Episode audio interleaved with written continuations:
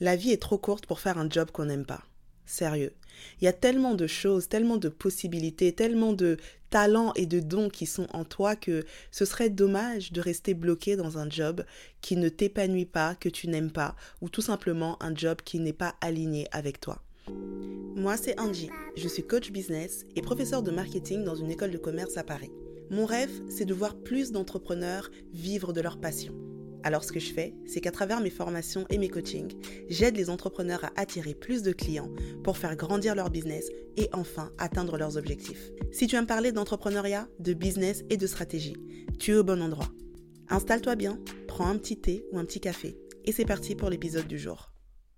Alors attention, je ne suis pas en train de dire que là tout de suite tu vas écrire ta lettre de démission et que tu vas aller la poser sur la table de ton boss. Pardon, je ne veux pas être responsable si tu finis sous un pont. non, plus sérieusement, ce que je suis en train de dire, c'est que la poursuite, comme on dit en anglais, pursuit of happiness, la poursuite du bonheur, en tout cas dans le cadre professionnel, cette espèce de saint graal qui est de pouvoir vivre de sa passion ou vivre de son activité, eh ben c'est possible. C'est possible, mais à certaines conditions. Et la première condition, c'est que ton activité puisse te générer assez de revenus pour que tu puisses en vivre pleinement. Et pour ça, bah, il y a plusieurs étapes par lesquelles il faut passer. Il y a des bonnes manières de faire et des mauvaises manières de faire. La mauvaise manière de faire, c'est d'aller tout de suite déposer ta lettre de démission sans avoir de visibilité sur ce qui se passe après. La passion, c'est bien, mais c'est bien quand c'est conscient, c'est bien quand c'est réfléchi. Alors qu'est-ce qu'on fait? Quelle est la bonne manière de faire? Là, je sais que je vais me mettre à dos toutes les personnes qui croient qu'il faut se jeter à l'eau et qu'il faut foncer tête la première. Binder, done that. Et je ne veux surtout pas que tu passes par ce même chemin parce qu'il est vraiment compliqué et on peut surtout faire les choses différemment. Ce que je te demander de faire là, ça va être tout simplement de se préparer avant de sauter. Le fameux reculer pour mieux sauter. Prendre ton élan et au moins tu sais que quand tu vas te jeter à l'eau, tu as tout ce qu'il faut pour pouvoir continuer et pas couler tout de suite. Trêve de métaphore, on va tout de suite rentrer dans le vif du sujet. L'étape numéro 1, avant de démissionner, il faut que tu sois capable d'y voir un peu plus clair sur ton business. Qu'est-ce que ça veut dire? Premièrement, il faut que tu aies déjà lancé ton business avant de démissionner. Et oui, je répète, il faut que tu aies d'abord lancé ton business avant, et j'insiste sur le avant, de démissionner. Pourquoi? Parce qu'il n'y a rien de pire que de créer un business quand on a faim. Quand on a faim, c'est-à-dire quand on n'a pas beaucoup de ressources. Être dans cette position où tu as un business, mais tu es tellement en galère de thunes que tu vas accepter tout type de collaboration, juste parce que tu te dis ça peut me rapporter plus d'argent. Exemple, tu vas accepter par exemple de, donner tes pièces à certains types d'influenceurs en pensant qu'ils vont te rapporter de la visibilité rapidement. Pourquoi? Parce que tu veux avoir de l'argent rapidement. Ou alors tu vas participer à certains types de ventes privées alors qu'ils correspondent pas du tout à ton image ou à ton positionnement, mais juste parce que tu te dis il me faut du cash rapidement, tu vas faire ces différents types de stratégies qui à long terme ne seront pas bonnes pour ton business. C'est pour ça que la meilleure des positions, c'est de ne pas avoir besoin d'argent urgemment à un instant T, afin que tu puisses vraiment prendre le temps de construire ton business comme il se doit. Qu'est-ce que ça veut dire? Ça veut dire que, et ça c'est une phrase que j'aime beaucoup répéter, ton premier investisseur, c'est ton salaire. Moi, je me souviens à l'époque où j'étais salarié entrepreneur, je sais pas combien de pourcentage de mon salaire passait dans mon business. En fait, je pense que dès que je payais mes charges, tout le reste passait dans mon business. Bon, à l'époque, j'avais pas d'enfant, j'étais pas mariée. C'était que moi et moi seule. je pouvais manger des pâtes tous les jours, c'était pas un problème. Mais l'idée, c'est un peu ça. Du coup, comme tu as cette espèce de, bouée de sauvetage financière, tu peux te permettre de vraiment prendre le temps de construire les fondations de ton business. Et si tu me suis, que ce soit dans ce podcast ou sur Instagram ou même si tu es dans ma newsletter, tu sais que j'insiste beaucoup sur les fondations du business. Pourquoi? Parce que c'est comme un immeuble. Un immeuble, si les fondations ne sont pas bonnes, l'immeuble va s'écrouler. Ou alors, si tu construis une maison et que tes fondations étaient prédestinées pour que ce soit une maison et qu'au bout de 10 ans tu changes d'avis et que tu as envie d'en faire un immeuble, si ce n'était pas des fondations qui correspondaient à l'immeuble, ça va s'écrouler. Ça ne va pas tenir. Ça veut dire que si tu as envie de construire un immeuble de 5 étages, de 15 étages ou de 50 étages, ce ne sera pas le même type de fondation. Ça te montre à quel point les fondations c'est hyper important et c'est exactement la même chose en business. Si tu as envie de construire une million dollar compagnie, tu ne mettras pas en place les mêmes choses que si tu as envie de construire une billion dollar compagnie. Si tu as envie de construire une entreprise de 2-3 personnes, une belle entreprise saine qui te permet de vivre de ta passion, d'avoir une petite équipe et juste d'être cool, bah ce ne sera pas les mêmes fondations que si tu as envie de créer une multinationale avec 100 employés. En tout cas dans ta vision. OK? Donc les fondations du business, c'est vraiment la base. Et c'est pour ça que dans ma formation Business Bloom, on commence d'abord par ça. On commence par les fondations de ton business. Et une fois qu'on a bien établi ces fondations, là, on peut passer à autre chose. Là, on peut aller travailler sur le branding et les stratégies. Et qu'est-ce que j'entends par les fondations? Bah, J'entends premièrement ton client idéal. Qui est ton client? Avant même de commencer à définir ton offre, tu dois savoir à qui tu t'adresses. Et selon le type de personne à qui tu t'adresses, tu verras que ton offre va être totalement différente. Tu vas réajuster ton offre. Un exemple, moi avec mes formations, je touche les entrepreneurs qui soit sont en train de se lancer, soit se sont lancés depuis peu.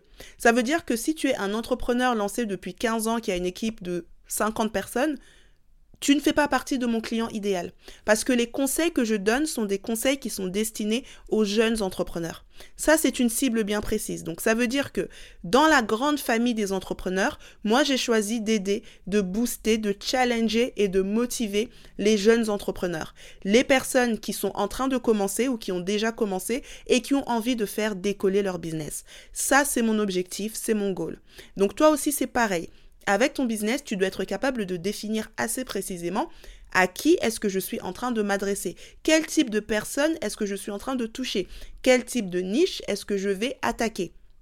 Et c'est à la lumière de tout ça que tu vas pouvoir construire, paramétrer une offre aux petits oignons qui va répondre parfaitement à ce type de client. J'aime bien donner cet exemple parce que je le trouve assez euh, extrême, voire caricatural, mais il fait le job. C'est comme quand tu as un restaurant vegan. Quand tu as un restaurant vegan, ton client idéal, ce sont des personnes qui sont véganes. Est-ce que ça veut dire que si tu n'es pas vegan, tu n'as pas le droit d'entrer dans ce restaurant? Non. Est-ce que ça veut dire qu'il y a un vigile à l'entrée du restaurant qui te dit non, toi tu n'entres pas, tu n'es pas vegan Non. Tu peux y aller même si tu n'es pas vegan. Mais c'est juste que ce restaurant-là, dans sa communication, dans sa conception, dans son offre, ça a été réfléchi pour les véganes. Ce qui veut dire que dans leur carte, il n'y a même pas un petit menu avec du poisson au cas où. Un, un, un. Ils sont pas là-bas. Eux, ils ont dit quand tu viens chez nous, c'est vegan. Donc si tu n'es pas vegan, tu n'as qu'à aller dans les restos qui proposent de la viande et du poisson. Alors très souvent, on a envie de se dire oui, mais si je fais ça, je vais me fermer à des personnes.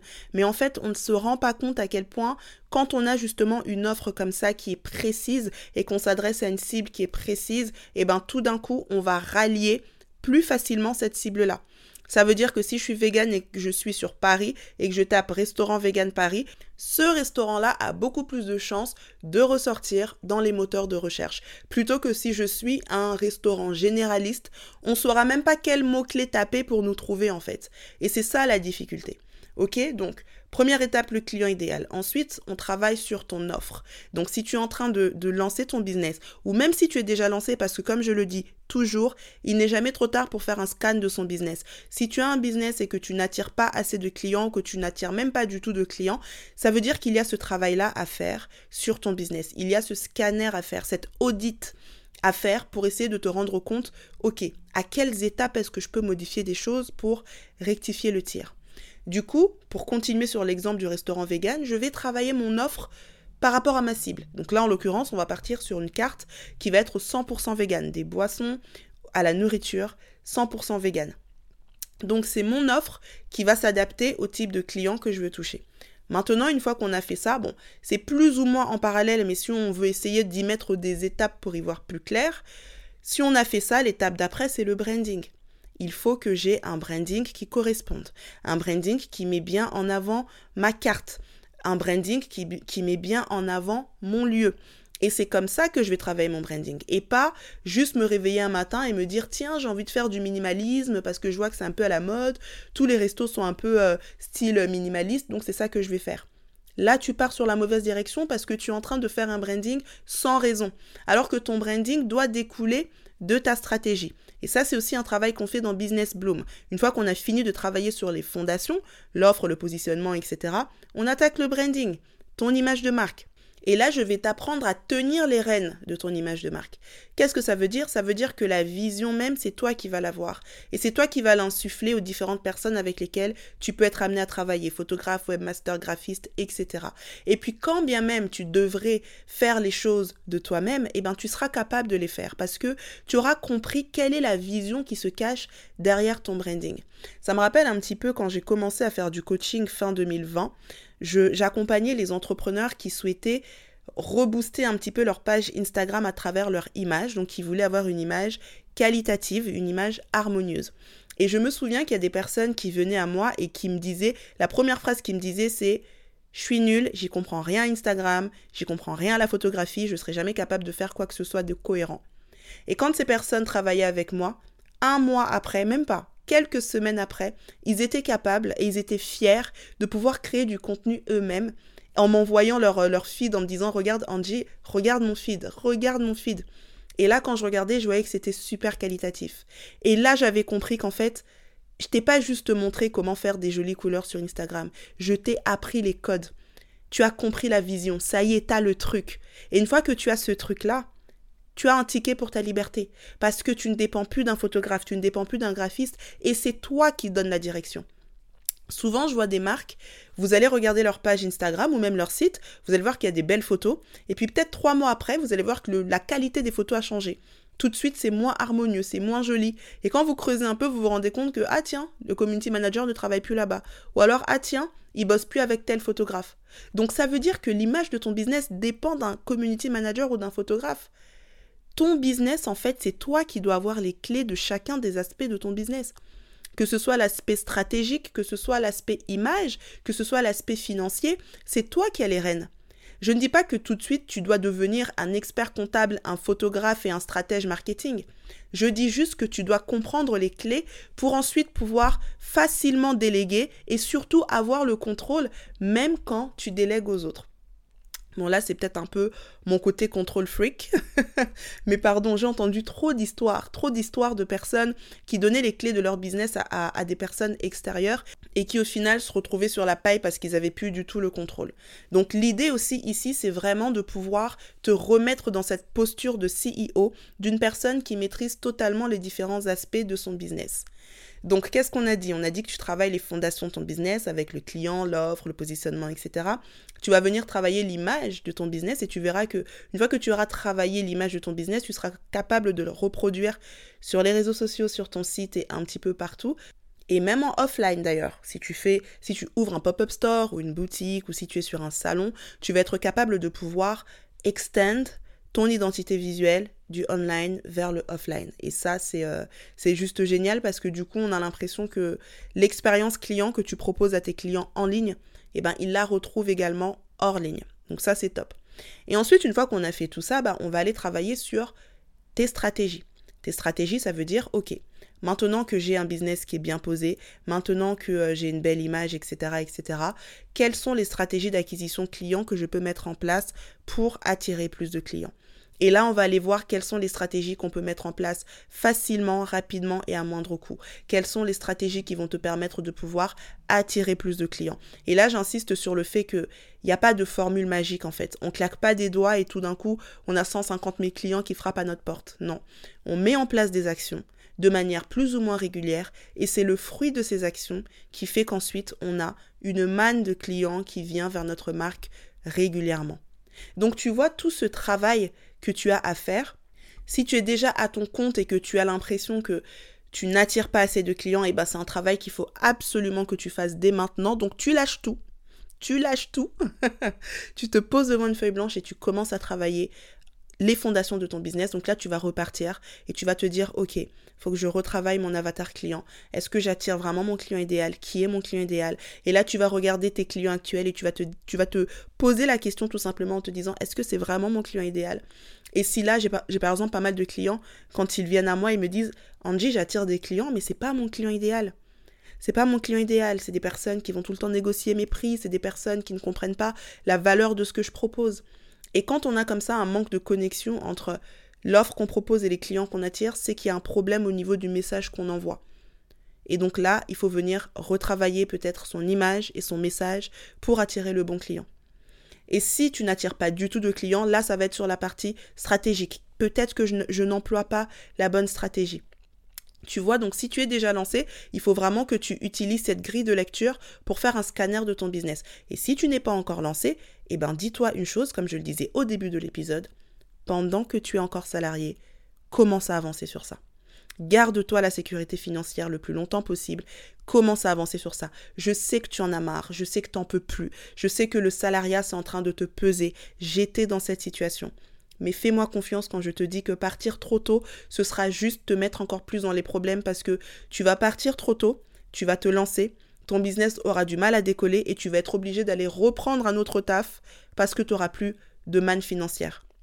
Donc tout simplement, prends ton mal en, patience et laisse-toi un délai. Dis-toi, voilà, je me laisse six mois, je me laisse un an, mais je vais vraiment travailler sur les fondations de mon business et commencer à le voir avancer avant de pouvoir partir.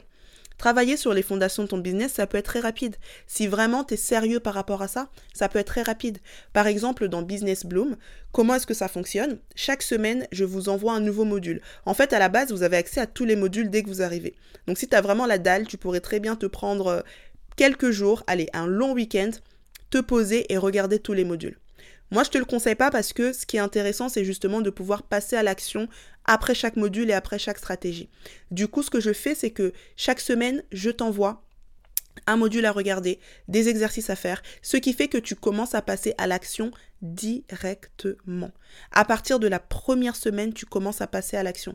Au bout de trois semaines, on a déjà fini sur le module, sur les fondations de ton business, ton offre, ton positionnement, etc.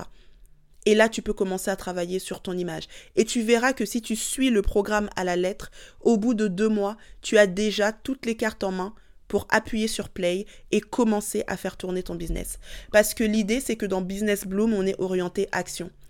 Moi, personnellement, je suis fatiguée de la théorie. Tu pourrais avoir 150 millions de conseils. Tant que tu ne passeras pas à l'action, tu ne verras pas les fruits. Et moi, c'est ça, en fait, mon rôle. C'est vraiment de t'apporter les stratégies d'une part et d'autre part te booster dans le passage à l'action. Tu sais, hein, ce, qui te, sépare aujourd'hui de ton goal qui est de vivre de ton activité, bah, c'est pas grand chose, en fait. C'est pas grand chose. Tu n'es qu'à quelques mois, qu'à quelques étapes d'un nouveau départ. Tu n'es qu'à quelques étapes d'un changement de direction, d'un pivot de ton business vers une direction qui est beaucoup plus rentable et beaucoup plus intéressante pour toi. Mais pour ça, il faut que, bah, faut que tu creuses. Il faut que tu creuses ces fondations. Il faut que tu travailles sur les fondations de ton business pour ensuite faire pousser ton édifice. Alors, les portes de Business Bloom vont fermer le 8 mai, donc c'est la semaine prochaine. Si tu veux t'inscrire, je mettrai le lien dans la description box de cet épisode et là tu pourras vraiment avoir tous les détails, les différents modules, euh, des retours de clients qui sont déjà passés par là. Il y a également les différents bonus auxquels tu auras accès, etc. etc. Donc n'hésite pas à aller y faire un tour. Mais en tout cas, sache que le meilleur moment pour toi pour commencer à travailler sur les fondations de ton business, c'est maintenant. C'est pas hier, c'est pas demain, c'est maintenant. Si tu es déjà, si tu es encore salarié, profite. Profite de cette sérénité à la fin de chaque mois pour justement te créer le business qui te correspond vraiment parce que tu n'as pas cette pression du chiffre encore, tu ne l'as pas encore. Donc profite vraiment de ça pour te créer un business aux petits oignons et je me ferai un plaisir de t'accompagner dans cette aventure. Et si tu es déjà lancé, eh ben il n'est pas trop tard pour revenir un petit peu en arrière, faire le scanner de ton business, modifier ce qu'il faut modifier et repartir de plus belle. Quant à moi, je te dis à très bientôt pour un prochain épisode de podcast et en attendant, prends soin de toi.